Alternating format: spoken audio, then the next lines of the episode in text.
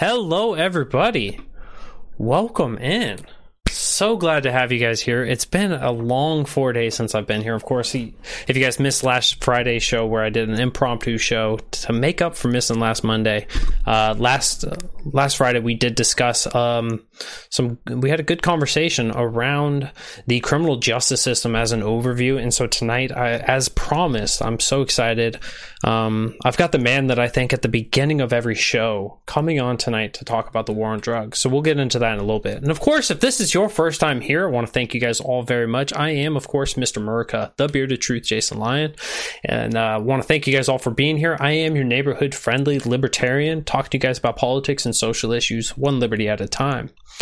So thank you all for for taking the time to like this, to share this out, to get your friends and family engaged on this. Of course, if you are checking us out on Facebook or on YouTube, on Twitter, Periscope, DLive, Float, wherever you guys are seeing this live, it's always appreciated for any kind of support you guys throw for this. If you guys are, are aren't able to stick it out for the show, don't worry. You can always catch us on all of your favorite podcast apps, including Anchor.fm. And so uh, we're we're looking forward to a good night of discussing the war on drugs with Mr. Matt Wright himself. And of course, Matt Wright and Spike Cohen, the owners of Muddy Waters Media, giving me a platform. We always have to say thank you to them for letting me come on here and pontificate to you all about the issues that we face and a little bit of the historical context of them. So I'm so excited for tonight. Matt Wright, I mean, you guys have all heard him every Tuesday night. Him and, and him and Matt running through Muddy Waters Media, traversing those muddy waters. Um, and then we got him again on Thursday nights with the writer's block. I'm so excited for the conversation tonight. But without further ado, let's go ahead and bring him in. How's it going, Matt? It's it's going it's going great. I uh, I got a new pair of shoes today that I'm currently breaking in under the desk. Are they Converses? No, they're Docs. They're Docs. Okay. Because I, yeah, I remember I remember one of your gifts that you'd received in this last year. That happened to be a pretty pretty sick pair of Converses. So uh, for for I think that was for Christmas. Um, it was either it was for Christmas. Yeah, okay. Uh, I got every color of Converse possible for guys. Oh, oh, never mind. Maybe it was not Christmas. I was talking about your muddy water flavored. Uh, that was so. That was supposed to be for Christmas, I think, but uh, I got. They're actually right here. I've got those right here. Um, one of a kind. I got one of a kind. Yeah, my one of a kind con. And uh, I got these for the anniversary of Muddied Waters, December fourth of, of last year. So got these. We got we got to show off new kicks, even if they're the older kicks. Yes, great shoes from the chat. Um, yeah, I am. I'm. I'm so incredibly excited about this conversation, and this is actually is a conversation that I've been looking forward to have um, with you and with Spike. And so I'm glad that you had the opportunity to come on here and talk about this. And maybe in some future day, I'll I'll, I'll gain the courage to to ask Spike as well. But um, because when I when I first started here at Muddy Waters Media, um, you know we we were all getting to know each other at, at the time of when i joined right and yeah. one thing that really stuck out to me was the idea that we were all so incredibly passionate for different reasons around the criminal justice system and uh, the war on drugs is one that i, I at least on me for me it's like top three for for conversation pieces of of just the atrocities that are being committed um, with good intentions from the government, but but just absolutely destroying the lives of, of everyone around us. And and um, I, I, feel like watching you and you and Spike talk about this topic, this is something that really resonates with you guys as well. Um, so I was I was incredibly excited to I when I started this segment of or this show, I was like. Matt Wright, he's going to be my guy for the war on drugs. I, I, I had that, and I knew so, that as soon as I could, I wanted to have you on somebody somebody who has been on both sides well i haven't been on both sides of the war on drugs but uh, who has fallen victim to the uh, to to the atrocities of the war on drugs. Got to get that guy on. I mean, it's not a matter of like uh, just your personal experience through it all, but I think that certainly having that um, may have helped your, from what I've at least perceived as as your passion around this topic of of how do we help people who are addicted? How do we how do we have a society structured around um, benefiting people who who may be stuck in a cycle? Um, right. so not necessarily trying to try to pick on you or highlight bad parts of or regretful moments. So I, I openly talk about uh, the fact that I'm an addict, um, and you know, I'm in in September I will be uh, seven years math.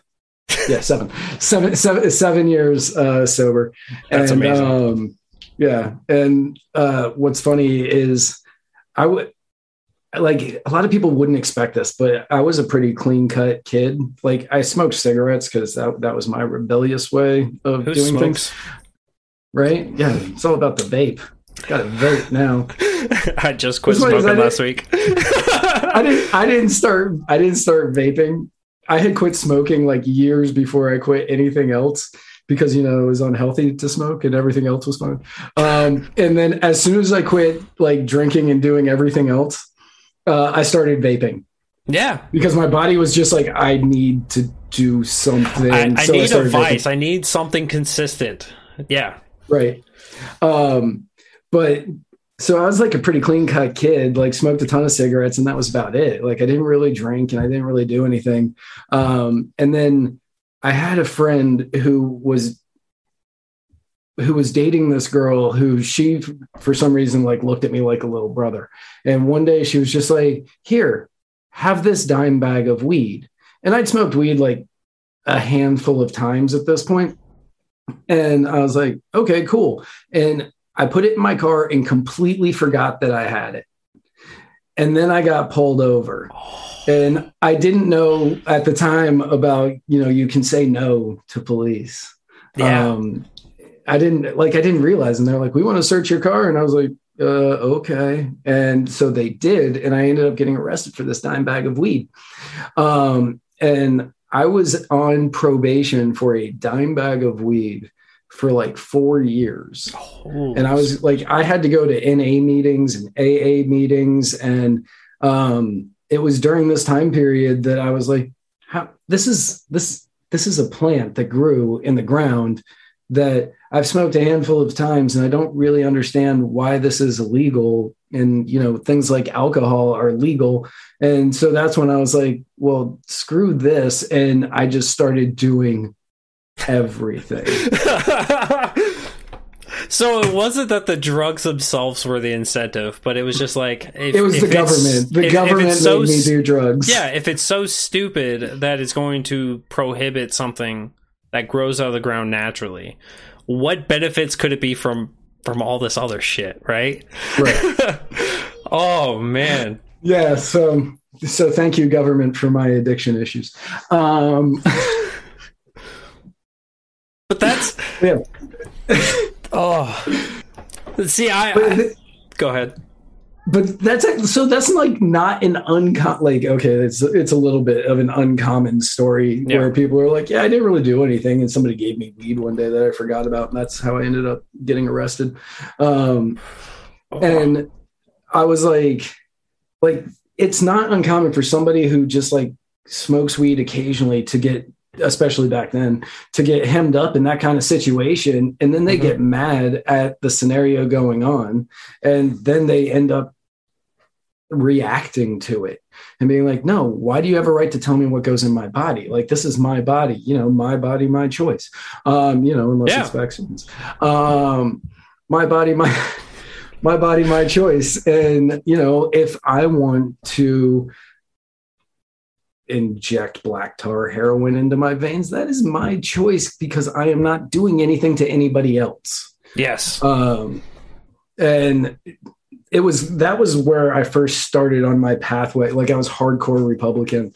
Um, and I like that was what kicked me on my way to being a libertarian was I got arrested for a dime bag of weed. That wasn't even technically yours. Like, yeah, it was gifted to you, but like you didn't purchase it. Uh, Nope. it, it you you had clearly had no plans to like actually use it, um, because you literally forgot it even existed. Uh, I, I remembered the moment I said, okay, you can search my car. I went, oh, wait. and of course, if you were like, "That's not mine," like they're gonna be like, "Is this your car?" Ah! oh, I oh. right. So, so I discussed on the show last Friday. I, I discussed a little bit about what um, uh, probation was, but so you'd mentioned that probation just to give people a little bit more of an understanding, because you were in Florida, I presume, at this time Uh, no, I was in Virginia still. in Virginia. So, so what kind of how did probation work for you in for those four years? Like, what kind of a if if you wouldn't mind going into, into a little bit of like the the structured plan that you had around that? Um, that's weird. We only have two people on this call, and Zoom is telling me I'm running out of time. Um, looks like we're looks like we're buying it. Uh, because I don't want your show to end in the middle of this. Hey guys, Um, limited show today. Really limited. It's going to be ten more minutes. Um, so yeah. I'm, what was your question again? Because I'm going to try to do this. So I, I can I can go ahead and, and plug a little bit while you while you go through that. Um, hey guys, welcome to Muddy Waters Media, where technical uh, difficulties is the norm. Uh, of course, we started a couple minutes late because of my slack butt, but uh, nonetheless, while Matt Wright is helping out with some other technical difficulties, so we don't end the show 15 minutes into the show. Um, I want to thank you guys all for being here. And, and of course, we are diving into a little bit of Matt Wright's personal experience, which was not the intended goal for tonight in any way, shape, or form. If I could show you my three, three, uh, three hyphenated ty- uh, show notes, they none of those said Matt Wright talk to me about your experiences. But but I think that it's important that when we go through this, that we we can understand some of the experiences of somebody who's been on on been caught up in the system in, in some capacity. Thankfully, Matt Wright's not sitting there and and suffering in jail as so many people are for for merely mar- marijuana, something that is legalized in many states across the the country, both for medicinal reasons and recreational. Um, but you know, we, we even have people that are incarcerated still from states that have made it legal where you know, we've all seen the memes of of these dispensaries looking like Apple stores. Um, but people are yet still incarcerated for merely trying to either a medicate themselves, um, such as people who have uh, seizures, people who have uh, chronic headaches, who have loss of appetite, um, who are in chronic pain, people with PTSD, so a large portion of our veteran community and everything else. Um, and and so there's there's so much there um, that is a an actual medicinal benefit and and I am planning on I've got somebody who I just saw in the sh- in the in the chat a minute ago um, who is um, I would I would call more of a, a of a cannabis expert on this. Um, I've had a couple conversations with him around this, and so we will definitely have a show in the future on this specific topic. Um, I'm I'm so incredibly excited for that one as well, but let's not to, to segue too far away from from tonight's show and and this discussion.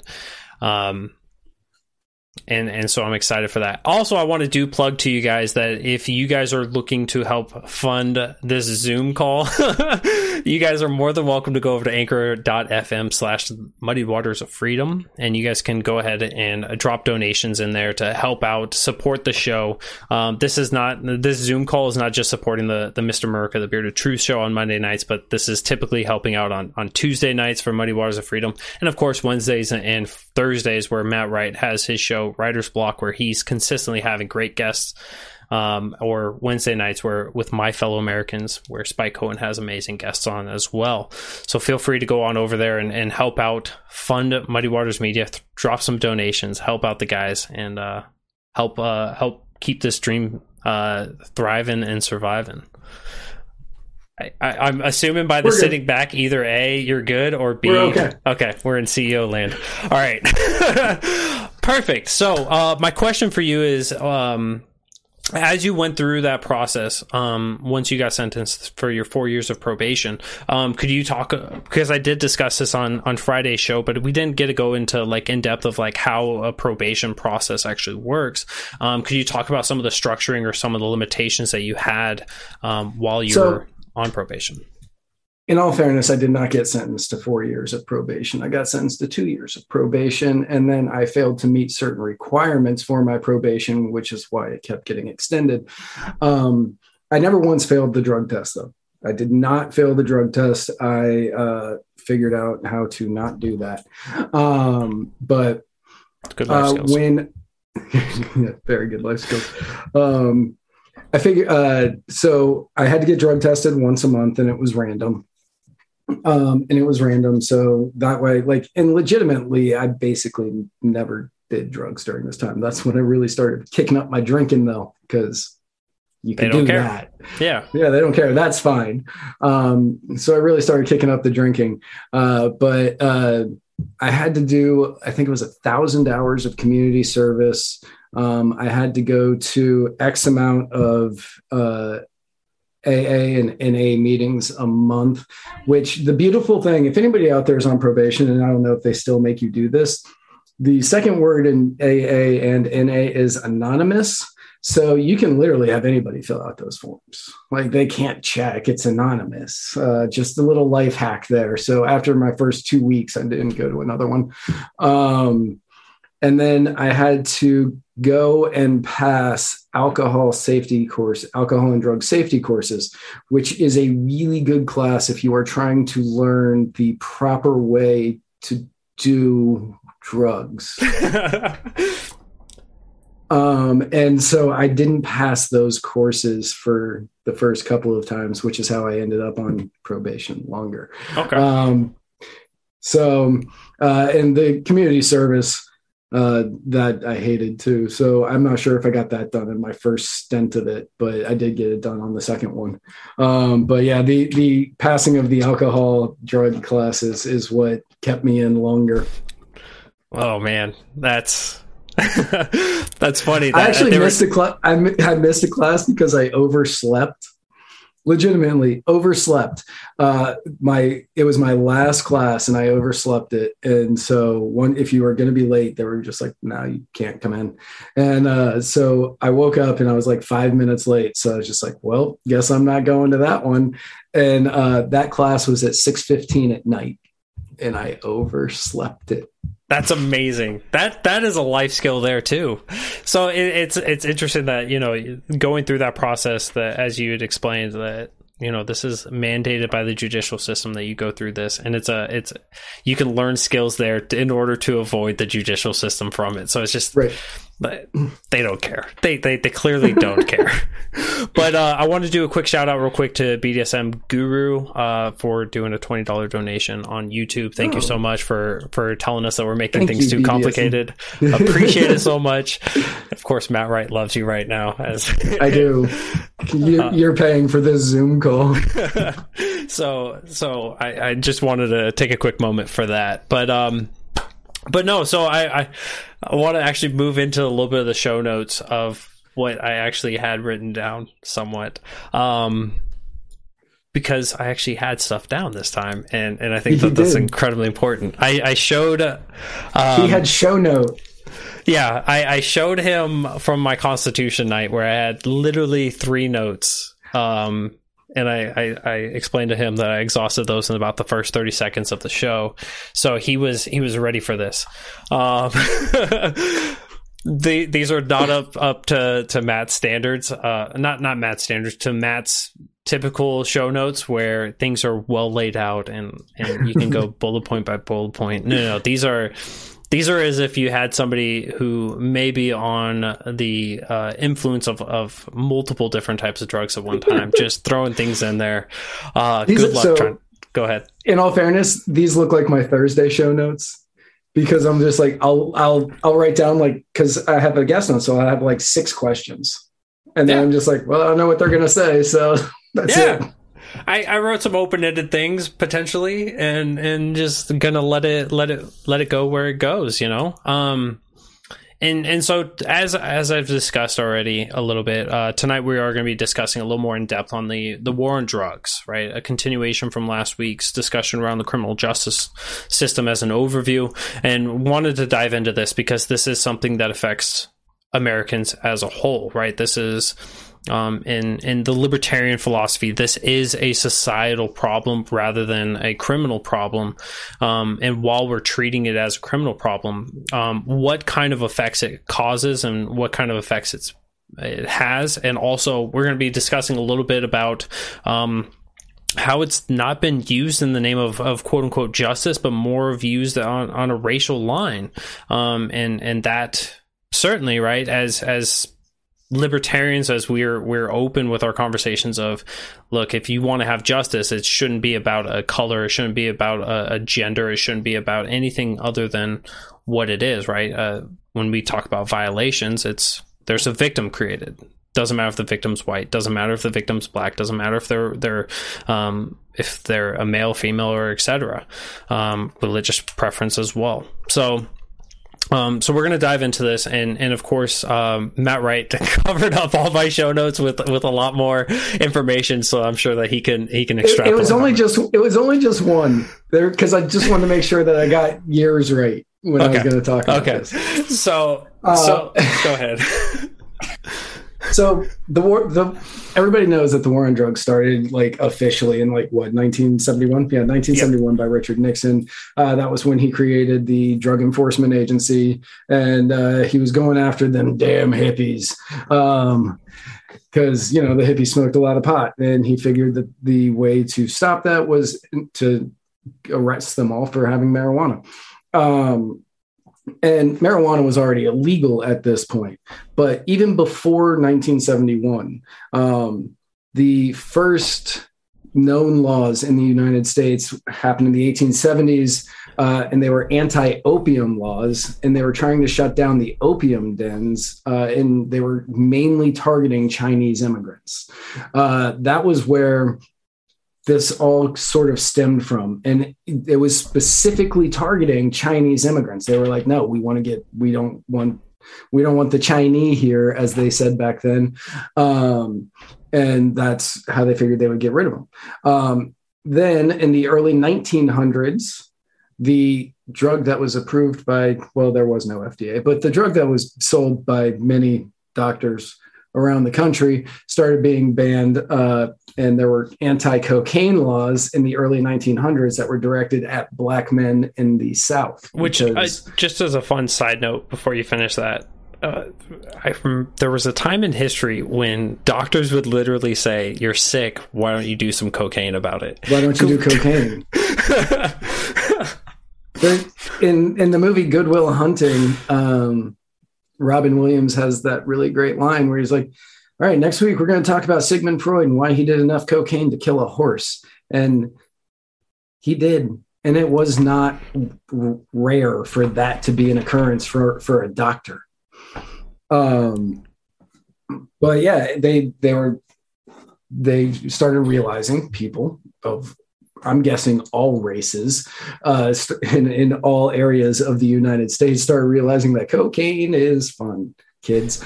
Um, kids love it. Uh, but they start realizing that it was a good time and that you know they could go out and have fun and like feel energized and uh, get like some sort of mental clarity that's not actually mental clarity. If, if you've done it, you understand what I mean by that. Um, but where you can just ramble on for hours about political things that you've never talked about ever in your life. Um, but yep. Yep. Seen um. But, yep. Um, been there, done it. Um, but so they started saying, well, we don't want the black men in the South to be able to do this anymore because we don't like them feeling good. Um, and we don't, they definitely shouldn't be talking about politics. So they ended up uh, creating anti cocaine laws. And now a lot of people think that marijuana laws were because of black men as well. Uh, but no, it was actually they wanted to stop uh, Mexican migrants and Mexican Americans from smoking it or using it. Um, and that was in the 1910s and 20s. Once it got into the 1930s, where they started doing the bigger sort of federal pushes for it, uh, that was when they, the guy, the Republican, the Republican senator, senator said, uh, when the black man smokes, I'm going to butcher yep. this quote. When the black man smokes the the marijuana, uh, he feels as good as the white man, or something like that. Yeah, I, I, don't remember the quote exactly, but that's why they wanted to. That's one of the ways that they got rid of it federally. And yes, I know that a lot of it had to do with DuPont and uh, William Randolph Hearst uh, because paper and plastic and hemp. Um, yeah, but, the, the in 1937 you had the Marijuana Tax Act of 1937, and and that right. one was one of those things that addressed and and so heavily taxed in order to to keep hemp out of the market. Uh, right, and that was the big thing is they and the reason that they wanted to keep hemp out of the market, as we all know now, is you can use hemp to do everything. everything. Um, everything. It, it's it's a substitute for paper. It's a substitute for uh, plastics, and you can grow an acre of it, a full crop, in a full crop of an acre in under a year, and it takes decades to do that with trees. Mm-hmm. So you could just keep recycling it, and hemp will also. Uh, clean the soil it acts as a filter for all the bad stuff in the soil so you just continually rotate that crop in and out. But they couldn't tell the difference between that and weed. So they were like, well, let's just get rid of it all. And William Randolph Hearst and DuPont were like, yeah, you should get rid of it all because that's going to cut into our profits if people keep using hemp. So we need to stop doing that now. Yep. Um, oh, it's weird. It's like regulatory capture in, in, a, in a weird way. Like prohibiting something in order for another market to be successful is somehow good for right. society. Harry Anslinger, thank you, Roy Martin. Yep, Harry Anslinger. Um, but yeah, that is how, like, that was the beginning of it. And then because you just told all of these people that you can't do this, a lot of people started doing it. Um, and it really, and it did start with the black community and the jazz community. They were all using it, and it kind of was making its way into, and the Hispanics were already doing it, but that's when it started making its way into the white communities, and that's where hippies sort of stemmed from.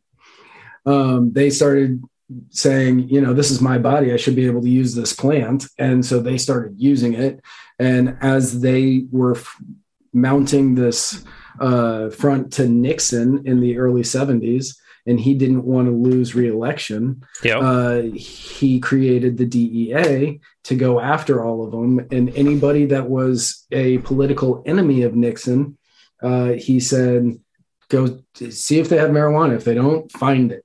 And that was how What's that, what's that really interesting for me on this whole topic is that this is just merely a couple decades after we had at the federal level prohibition and and so it took a constitutional amendment for them to say, all right, you guys can't drink any more alcohol. And then I, I am gonna I'm, I've got to put the I, co- go ahead. If I remember correctly, um, and I may be completely off base here. Go ahead. But uh, Harry Anslinger, I think he was one of the people that was pushing for alcohol prohibition in order to help get funds for police. And then once they overturned that, that's why he switched to marijuana. I think that's correct. I, I know so. I've heard that, but I'm I don't want to go out on a limb and say that's 100% true. Well, you saved me from making a terrible joke, so I appreciate that, and, right. and I hope that that's accurate because I, I, think I've heard that same thing. but uh, but yeah, so it, it took a, a, federal constitutional amendment in order to prohibit alcohol, um, but then shortly thereafter, took them just deciding to pass a law to prohibit something else that is actually naturally occurring. Right? You can't go out into the fields and find your moonshine growing off of a off of off a branch or anything like that. Right. Um, so so just from a constitutional uh, standpoint, right? There's there's really nothing there in in at least the bounds of or the confinements of what's there to allow for this to happen. And and it, this is right after a constitutional process in which we're having more prohibition come about. And and just by using that targeting messaging of you know of open racism you know as you were talking about like when a when a black man smokes this he's feels just as good as a white man. Like clearly there, there's a lot of, of filth when it comes to this um, but i think that as we as we dive further into this conversation we're going to see just of how disparaging these numbers are as we continue on we spoke about the the cocaine um, issue for for black men where that was the target and and certainly right as we look at at modern day America today, uh, cocaine is still very prevalent. It's prevalent in the ghettos. It's also prevalent in your rich communities. It's um, I, I, I was working um, as a as a as a bouncer. Little old tiny Jason here was working as a bouncer, and um, while working, right, I would I it wasn't uncommon for somebody to slip me a Benjamin just to be like, hey, look, you know, this table needs to be needs to be sniffed real quick, and it's just like, Benjamin says it's okay. You know, these people had no risk of being caught because of kind of the communities that they lived in, right? The, right. They they weren't getting policed in the same uh, effects as what people in in um, lower in the economic scales are and and so we still see those large disparaging uh, numbers and and how this affects us um, and and so I think that we we did get through. Oh, so we and you're to finalize your notes if you want to finish up um, your your your your point there of where where we're at today. Uh, well, yeah, I mean, as we like as we all know, I was arrested for a dime bag and I had four years of probation. I didn't see any jail time. Uh, if I had been Latino or black or you know pretty much any other minority, odds are I would not have fared so well. And you see that everywhere. Uh, they're still subject to wildly disproportionate drug enforcement and sentencing practices. Rand Paul has talked about it. Um, Rand Paul has talked about it a lot, and I'm not like on I'm not like the Rand train guy, but in this case, he is right. In this case, he is right. Like these sentencing, dis- they're disproportionately being sentenced in ways that people in the white communities aren't. And that is where you see the breakdown of the logic of all of this. And if you're not going to be doing it equally, well, you shouldn't be doing it at all. But if you're not going to be doing it equally, you should just get rid of it.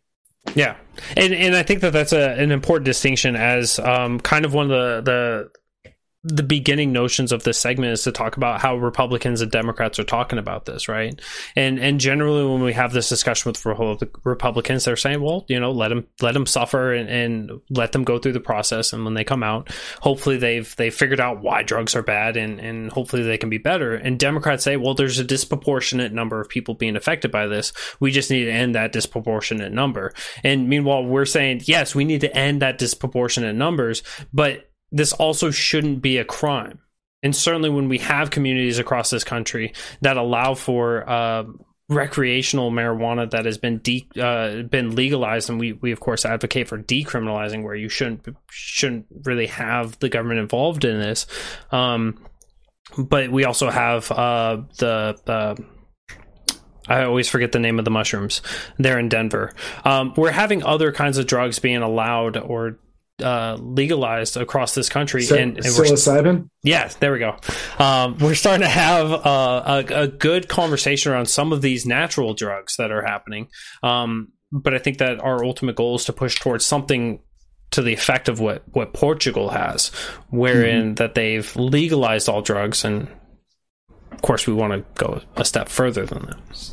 So you're seeing like the national conversation is flipping a lot, and it's not just on uh, natural drugs. Like you're seeing ketamine uh, coming up as a way to treat PTSD and depression. You're seeing uh, ecstasy. I mean, that was what the drug was initially created for, and boy, howdy, does it make you not sad. Um,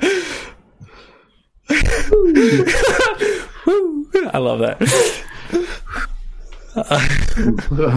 mm. um, but yeah, so seven years like sober. You, seven years sober. One show with Jason.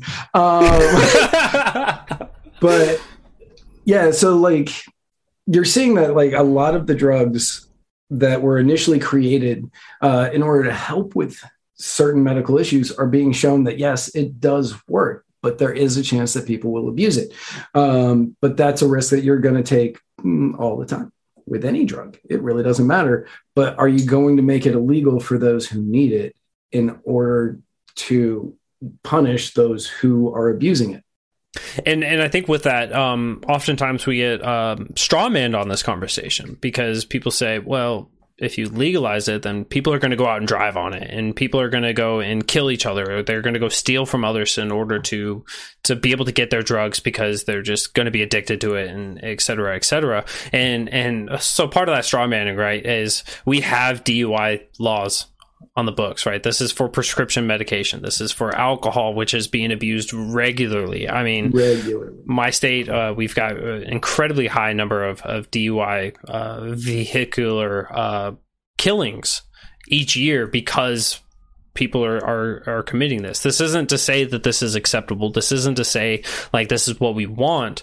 But the um, but when we talk about this, and and of course, um, I, I mentioned Portugal a minute ago, and when they had actually legalized all these drugs, what they had actually seen is that the deaths related to the drugs themselves have gotten better, right? So they've had a reduction in those. We've seen um, addiction rates go go down. We've seen um, adolescents, children not be using this. That's in my book, like that's a great thing, right? Because somebody who is under the age of 25 their brain is still developing and still maturing and still trying to find that way and and even for marijuana right that that has the potential of of affecting that and so we can we can actually try to to steer our, our, society better by by creating it or treating it more as a social problem and trying to help find people who are addicted find help them find ways of getting better and through that. Um, but not to mention also for the stealing thing because this one is one that i get all the time. What they saw there in portugal is the actual cost of drugs vastly reduced because you allow for actual legal competition. You're not paying for armed thugs to protect black market drugs, but rather allowing for right. pharmacies to produce this. Right. You're, you're going to see a reduction in cost, which is going to help everybody out. And then there are going to be more options for people to try to seek help if they need it, as opposed to, uh, as opposed to them trying to steal in order to pay for more drugs. Like they could be like, okay, I know I have a problem because I'm now stealing Nana's cash or you know Nana's retirement um, in order to pay for this, or I've just sold my mom's TV, and I'm not saying I've done either of those things, but um, people will when people see that they have an issue, they can at least go to try to get the treatment as opposed to uh, trying to get to the next fix because it'll be easier to get the fix. You won't be shunned for getting the next fix. You'll be able to go and get it, and you it won't be as looked down upon by everybody else in the world because they'll just be like, well, there's a health problem here, and he needs to get help. But with all addicts, it's only going to come once they want to get the help. Mm-hmm. And and and to go for the perspective of of an addict, right? I think every American's addicted to something, right? Whether it's mm-hmm. caffeine, right? Every morning you gotta wake up and you gotta have your cup of Joe. Um, nicotine, right. alcohol, uh, sugar. Sugar is very addictive. Uh, sugar is very addictive. Try, try, to cut out sugar for like five five days, right? You're gonna go insane. Um, but when when you have something that's addictive or that you're addicted to and it's illegal who can you turn to to talk to right? Because if you talk to your family you talk to your friends right? How many of them are you afraid that they're going to shun you and they're not going to want to associate with you because you came to them with a problem? Um, will your employer find this to be a benefit of you being able to talk to them and say hey look you know i gotta i gotta get this problem fixed um, are you afraid that your employer is going to report you to the police can you go and talk to the authorities about having this problem and not risk going going to jail for for a long period of time. So this whole entire system by by treating these people as criminals for a, an addictive or to an addiction to a substance that we may not personally agree with or personally think that they should be using doesn't mean that they're any less of a human and that they can't get the help or that they shouldn't be able to get that help. And so that's that's one perspective that I really hope that everyone can see with this that we want to be able to give everyone opportunity to get the help that they need. Yeah, um, absolutely. Yes, absolutely. Everybody deserves to get the help that they need. Um, you know, at least be able to go and talk to somebody. Um, one one of the things that I've noticed, especially since I've become sober, is uh, there's lots of people online who hate on addicts. Uh, they hate on addicts, and I don't take offense to it, and I don't take it personally because I understand the argument. I used to say the argument um, before I started doing things, um, before life got good. Um, you know, uh, um, but they all say you made the choice to do this. Like at some point, you made the choice, and for some people, yeah, it's true. Like yes, I made the choice to do this. Um, I defiantly was like, no, you can't tell me what to put in my body. So now I'm going to go and use a bunch of things. Yes, I made that choice. Um, but if you didn't have that stupid rule in effect anyway, I wouldn't have had to make that choice. Yeah. But on top of it, you have a lot of people and many addicts. This is a case for so many people across the United States. Uh, it's really bad in uh, West Virginia and Connecticut and Ohio and a couple other places, but where they had the pill mills that were just the doctors that were just giving pain prescriptions out, just giving out pain prescription. Oh, Florida, yeah, Florida probably had that issue. Hey, um, that's close to home. But yeah, that's. I think they that their for, former attorney general kind of ran on that. Uh, but yeah, they were just constant, like they were just giving out all these pain pills. And once your prescription was up, they were like, okay, well, go out have fun but now these people are dealing with this insane uh, with the with these insane withdrawal symptoms and they were getting zero help from anybody on it so they ended up going and they were buying black market uh, you know percocets vicodins whatever uh, for 20 bucks a pop just to help them deal with what they were dealing with. And next thing you know, they're switching over because heroin is so much cheaper. Uh, so they switch over to heroin. Uh, in order to save money, and then they switch from that to black tar heroin because black tar heroin is cheaper than not black tar heroin. Yep. And so you may have injured your leg or hurt your back from a car accident that wasn't your fault. You get given uh, you're given a prescription for painkillers and go two years down the road and bam you're addicted to black tar heroin and doing weird things for cheeseburgers. Um, that's a deep cut for anybody who doesn't watch movies from the 90s um, but that so like it's not always a choice. There yeah. there at some at some point you have to see that there isn't a choice made by every single person out there.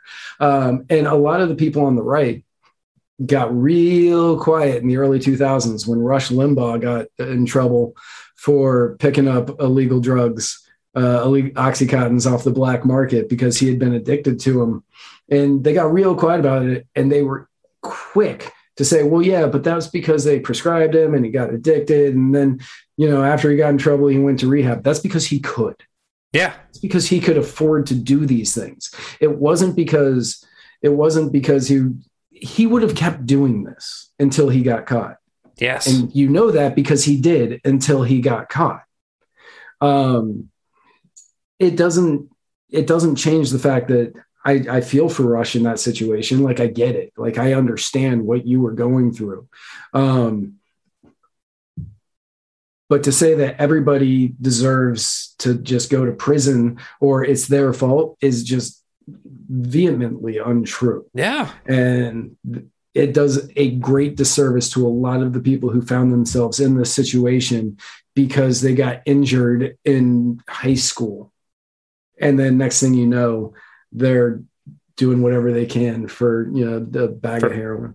Yeah, they're they're just trying to find relief from from a, and without diving too deep into a discussion that I had on a previous show, but like our healthcare um, markets are all destroyed because of government intervention costs way too much and everything else. And it just it, it pushes people to that of Right. if if you're being seen as somebody that I can just prescribe pill to pills to see you next month and hopefully you'll be better on these pills.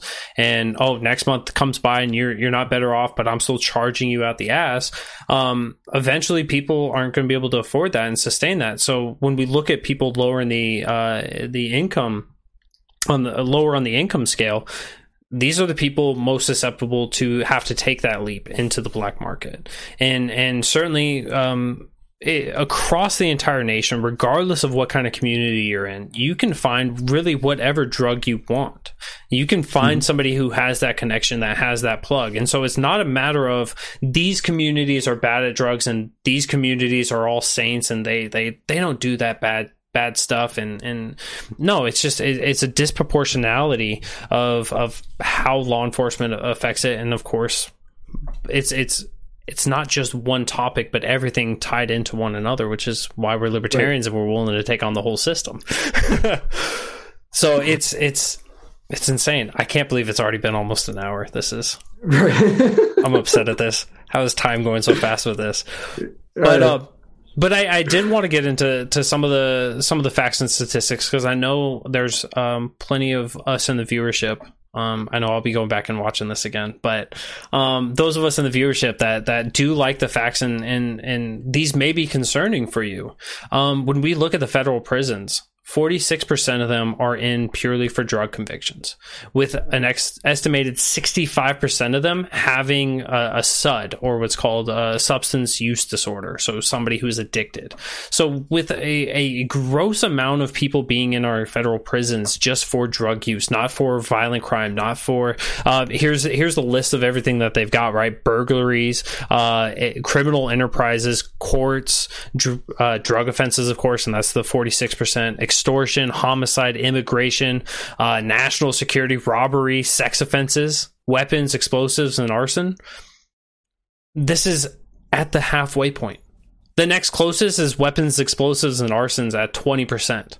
So our, our prison system at the federal level and certainly at the state levels, um, they, they fluctuate based on where they're at, but it's such a heavy amount of our population that's sitting in there and, and the rates in which um, or the the disproportionateness, right? When you have black people making up about 13% of our population, but making up about 50% of those in for drug charges, like I would also, so based on these stats here, I would also like to see uh, weapons, explosives, and arson is 20.6%. percent Mhm. I want to know how many of those are weapons charges on somebody who has a who got out with a drug charge and then got caught with a weapon.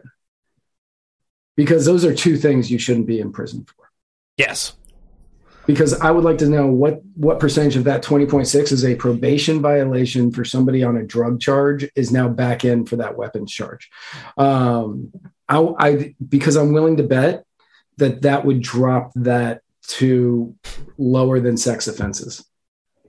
But yeah, I, I could definitely see that. I could definitely see that argument. And and to expand on that for anyone who is new to the libertarian philosophy, why we don't think that weapon charges should be uh, an offense.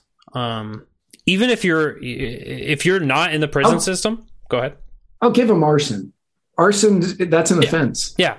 But but strictly for the weapons offense, right? So the idea that if you are walking around amongst our society and and certainly there's no one in this country that's like America is super safe. You can walk around wherever you want to, right? We don't have a society where where parents are trusting their kids to go ride their bikes 3 streets over anymore to go play at Timmy's house and you don't have to call in or check in anymore, right? We we all have this kind of uh, we have a culture where people are kind of concerned with the security of their own family in these areas. Um, so the idea that if somebody is is trusted to be in society does should not mean that they're prohibited from being able to defend themselves. So if they are a risk of hurting someone else, then there needs to actually be a system there that uh, is is keeping them away from from hurting people, right? But if you say no, no, you're safe to be out there on your own, you just can't protect yourself. That it's the, it's the same argument against like gun free zones where most mass shootings happen. You don't just make people defenseless because you leave them defenseless. Right. and and so I, I completely agree with that. That it, it's so incredibly important. Um, it just this whole topic really just breaks my heart because at the beginning of this, right, we discussed what is a drug charge, right, of merely possessing a drug. Um, whether you are intaking it or whether you are selling it, right, you're merely having something, and as long as you're working on a consensual basis, you don't have a victim. Right. If you, if you're stabbing people with black tar heroin and just injecting a bunch of people, yes, I will stand. That's, that's a crime. I, that will. I will. I will. I will try to push you in prison myself. Like, yes. I would not support that. No, that, that would be bad. But, but the problem is, is that this is this is fed into a lot of our other problems, right? And so recently we had an article that got dropped um, that was talking about in California their agriculture fields, right? The the fields of fruits and vegetables that are being picked out there. Um, they weren't getting as many migrants into the area, un- undocumented doc- migrants, so that they can be paid less than minimum wages. And so they were actually leasing prisoners because of uh, because of the Thirteenth Amendment itself, where they can have slavery through due process. They're taking prisoners, which most of these, right, as we just pointed out, are somehow affiliated with drug charges, and they're putting them in fields for working. And when it's disproportionately black people, right, it sounds eerily like slavery again. Um, so we we have like a, a, connection across so many different markets on this, where the war on drugs has been uh, uh, has shown that first of all the drugs have won because they're so prevalent, they're so cheap, they're so easily accessible. But two, that every every intention on the government on this has has been to our disadvantage. And and after we had 9-11, um, we had the wonderful uh, Patriot Act, and and I believe it's the Patriot Act that instilled the NS or the TSA, sorry, the TSA at every one of our airports. The TSA has not stopped a single terrorist, but trust me, they have stopped a lot of drugs. So so using the casualty of of thousands of Americans. I know a, a couple of times they didn't stop any. Well, yes. So, so being government, they're inefficient and ineffective at it, but they have stopped some drugs, and that's the important they have part. Stopped, they they have stopped some. But the, but they'll use the they will stand on the graves of Americans in order to create systems to further oppress the people, and they'll they'll they'll use the threat of terrorism to justify this. It's it's insane. it it is it is insane, and you see it so you see it so often. Uh, there's a case that we've talked about on Muddied Waters of Freedom uh, often uh, here in Florida. There's a man. His name is uh, Michael Edwards, and he has been in prison, and I might get these dates wrong because I haven't looked at it in a while, since 1992. Um, he, and he is in prison. No, it's later than that because Bill Clinton was president with the three strikes law, so probably 1995.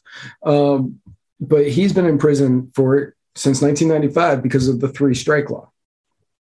And so he was he was a drug dealer, but he wasn't like a massive drug dealer, and he was on his second strike. Um, and then his ex girlfriend got popped. His ex girlfriend got popped, and they turned her, and she called him up and was like, "Hey, I need drugs." And so he met her at a bar and sold her. I believe it was a gram of cocaine. It may have been. It, may have been an eight ball. It may have been uh, two and a half grams. Um, and she had since she had gone fed uh, he ended up getting arrested. She went free. Um, and he has been in prison ever since. And i've been helping out uh, kingsley edwards uh, getting in touch with anybody here in florida that can help him get released because it's now been nearly 30 years since he's been in prison for this. Um, and he's completely changed as an individual. Like he's now uh, like he's been clean since the late 90s and if you're doing the math on that and thinking he's been in prison since 1994 how's he been clean since the late 90s it's because prisons don't stop anything. No. Um no it's it's the department of corrections that brings him in though. Um or at least helps. Um but he's been clean since like the late 90s and you know model prisoner i think he got caught with a cell phone one time and that was why they've denied him uh, the last time he was up, and like you see this often Mhm. where people have been in prison uh, since the 90s for drug offenses that today wouldn't be that bad. Yeah. And if you you were saying earlier about uh, the war drugs drugs have won, and yes, drugs have won, but right now you can pretty much get whatever drug you want legally from a doctor. You can get meth from a doctor. Just say you have ADHD. You can get essentially heroin from a doctor if you say you have back pain. Uh, you can get weed in what 28 states, I think. Well, you can get it in Um, most states. So there's a Delta 8 and a Delta 10 variant. And those Right. are both legal because they're they're new, but they're natural. Right, and it's th. It, it's uh, um, It's but yeah, it's hemp based. Right, it's it's hemp based, and it's not uh, it's not can like it's not marijuana. Uh, so that you can technically sell that in every state. Um, but you can get all of these drugs, and people are in prison for what doctors are giving out. Just because you go in and you say, "I've got ADD," Mhm. so here, take meth, because that's what Ritalin and the, Yeah. the others are. Uh, It's meth. I've done both. It's the same thing. One's got a little more kick to it. Th- Yes, it does. But if you do enough of the Ritalin, it's very similar. I'm so glad that that's this is this is close to the wrap up of just just take a little more Ritalin. It's fine. It'll Just take some more good kick. You'll know exactly what meth is like. Well, it's been an absolute pleasure. I want to give you an opportunity if you want to get, hit any any points that you felt like we uh, we would be remiss without hitting, or any overview thoughts on this. Um, uh, the floor Um, is yours. Yeah. Uh, so uh, the one thing that we didn't hit is that the government was a big portion, a big part of why drugs got dispersed into the communities as well. Um, back in the '80s with Reagan, uh, back in the '80s with Reagan, they put crack into the urban areas to get Hi, people CIA. there. um, and then they were going out and arresting the people that they got addicted uh, in order to bolster that 13th Amendment job program.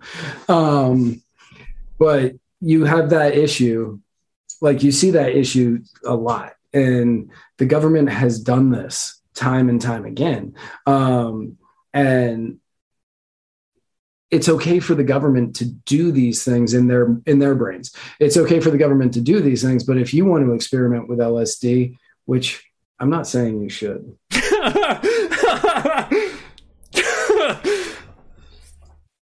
but oh jeez. but it's not the worst way to spend nine hours. um, but uh, like you, you would get in trouble for the things that the government like gets grants in order to fund. Yeah. Um, if you wanted to give cocaine to a bunch of pigeons, you would probably be arrested. The government got three hundred and fifty million dollars. Um, yeah. We, we just want to see what they do. Dux, We- what do you what do you, what you going to do now? Got that cocaine. got that cocaine. Let's Yeah. let's check the mating cycle of ducks now that they're on cocaine um, because that's what they need um It's but but you see that like it's it is it is a massive issue. And because it is not even because it's disproportionately affecting minorities the fact that it's affecting anybody is a crime. This needs to be treated like it is a health crisis as opposed to a crime. And when we can change people's verbiage on whether or not using drugs is a crime then people will start to realize it only took what three and a half years for mar- or for alcohol to get overturned yeah. and that's because they were tired of the violence and they figured it was just easier to make it legal and that way people wouldn't be going the black uh, the black market route and oh fun fact do you know what the number one selling beverage during prohibition was No idea. grape juice and most grape juice came with a label that said do not add two cups of sugar do not store in a dark cabinet for this many days oh i'm not going to make yeah. wine with this don't worry i trust right. this grape grape juice was the number one selling beverage during prohibition um, hmm. but but it only took like three and a half years. The fact that marijuana hasn't, and you still see it, they talk about the violence that goes on down in Mexico because of the drug cartels. Um, and you see, they talk about the gangs in the big cities uh, fighting over territory for drug sales. All of this goes away. Yes if you le- if you decriminalize or legalize drugs and allow it to be sold at 7-Eleven and CVS and Walgreens and Publix, oh god, if Publix started selling weed, that'd be so ironic and hilarious. um, but all of that would go away. Yes. And fun fact, the number one Republicans, any Republican who happens to be watching, the number one funder of terrorist groups is drug cartels. Mm. So if you legalize drugs here or decriminalize them here and allow people to grow and allow people to make it here, it shuts down the funding to the drug cartels, which in turn shuts down the terrorist organization because they don't have their funding anymore. It's literally a win-win-win. Yes, and and uh, you you brought up a, a, a thought of mine. Um, I I used to sit down and and I got really deep into like Netflix documentaries. Like you would see me at home at any moment. I was sitting there watching documentaries, and um, I was watching um, something on the war on drugs probably two to three years ago, and this really stuck with me. Was that um, you know fentanyl is now a big big issue for a lot of people when you talk mm-hmm. about drugs, right? When when we had uh, George Floyd this last uh, was it last year or was it a year and a half now? Um, that was May of twenty May of twenty twenty. Okay, so it was 2020. Okay, so last year when when George Floyd went down, right? So we we saw a lot of the talking points of fentanyl being in his body. Um, but when you when you're a drug dealer in a in a city, right, in in in an area, um, the best way to get publicity, the best way to get a lot more customers is to have something that's going to give that extra kick, right? Something that's going to cause somebody to overdose. And so, as a product of this being a black market, as a product of not being able to know what is going into, um, into these drugs, what is being cut into these drugs, whether it's the heroin, whether it's uh, it's even you know people have tried to cut into to marijuana. Like if you if you passing out joints and stuff like that, if you sell them already wrapped up, you can try to cut stuff into that. Uh, the the opportunities. There. I'm not saying to cut it with PCP, but yeah. So so the opportunity is there for these drug dealers because it's the black market because there is no no oversight from the communities for them to cut in fentanyl for them to for somebody who's at a party for the first time wanting to just try to have a lighten up night and have a good time with it to have full fledged fentanyl being cut into it and and ultimately cause them to die or for somebody who is a routine user um who you know gets fentanyl cut into it for the first time and they die. So i mean the the black market around this circumstance around the war on drugs the black market is what is actually has been perpetuating the deaths not to mention of course the atrocities being committed by the the justice system as we've kind of laid out um in the earlier conversation. So the, so let's try to take these big um, big public hits for these drug dealers of having them overdose somebody to where they're getting a lot more customers but instead let Publix start selling their marijuana. Exactly even though they lobby against it every year. Um, but yeah let them do it. Yeah. And people are like oh i don't want it being sold to kids. It's being sold to kids now. Like and there's just no rep- like there's no the difference between selling it to me and selling it to a child, I don't think is probably much in the punishment aspect of it. Um, so I know if I was still a regular drug user, if I was going to 7 Eleven and they were selling cocaine and LSD to children, I probably would not go to that 7 Eleven to give them money anymore. I would go to CVS where they are making sure people are of yeah. uh, an appropriate age to be doing these things. And that is where the free market starts to work.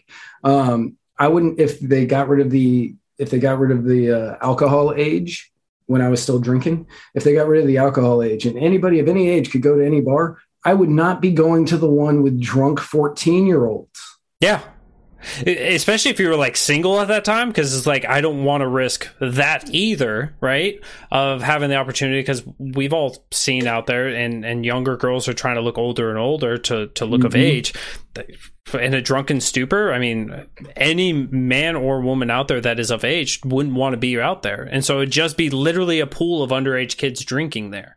And, and if I don't see them surviving for very long in that circumstance. So the market can correct itself. We just have to give it the opportunity. Um, right. And and right now we don't have that. And what fourteen year old can afford to go out and get a good drunk on? Yeah, like, that's not cheap. I mean, I mean, granted, if you're fourteen, you probably don't have much of a tolerance. uh, two Bud Lights, please. I'm toasted. I, I am done. But I've never been this wasted. I had that before I got here, man. What's wrong with you? I had I had that in the car walking in. What are you What are you doing? I, drank, I drank that while I was driving here. oh yeah. So, but I, I gotta say, man, it was absolute pleasure. I loved tonight. This was actually your first time coming onto my show. It was, um, yeah. No, this is my first time on Mr. America: The Bearded Truth. So it was it was amazing to have you on here. I appreciate you taking time out of your busy, busy schedule, of course, to to come in here. It it, it is my pleasure uh, to come on here. And honestly, like you, I say this on my show a lot. So now I'm now I'm going to say it on your show. You, you, are truly an inspiration. you you for anybody who really knows you, you are an inspiration um, the fact everything that you do for your friends and for your family is light years beyond um, what is probably expected, but you do it so seemingly effortlessly. And you are one of the great arbiters of liberty that is out there, which as soon as as soon as it came as soon as it came up as an option to have you on like I watched a couple of your episodes and Spike and I talked about it and we said, yeah, this makes perfect sense. This guy is going to be this guy's awesome. Like he's he's going to be the next big the next big thing. Um, I was off. It was Spike apparently was. um, don't worry, you're you're in that pipeline. Give me a couple decades. Uh, we'll we'll get there one day. yeah, you're you're like a decade younger than Spike. Um, but like to be able to work with you in the aspect that both of us get to is a humbling experience. And honestly like the way that you handle uh, all that life throws at you uh, is truly an inspiration. And i strive to be more like you constantly except in your notes. Yeah no i was going to say that. I was like the not notes? in your notes but in every other aspect of your life um, i strive to be more like you because you you, you are a hero to many.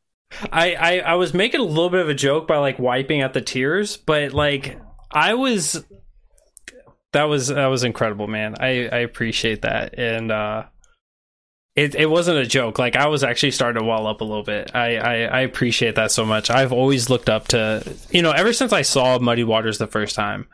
Uh, when since we're sharing this stuff, um, when we so, had six viewers.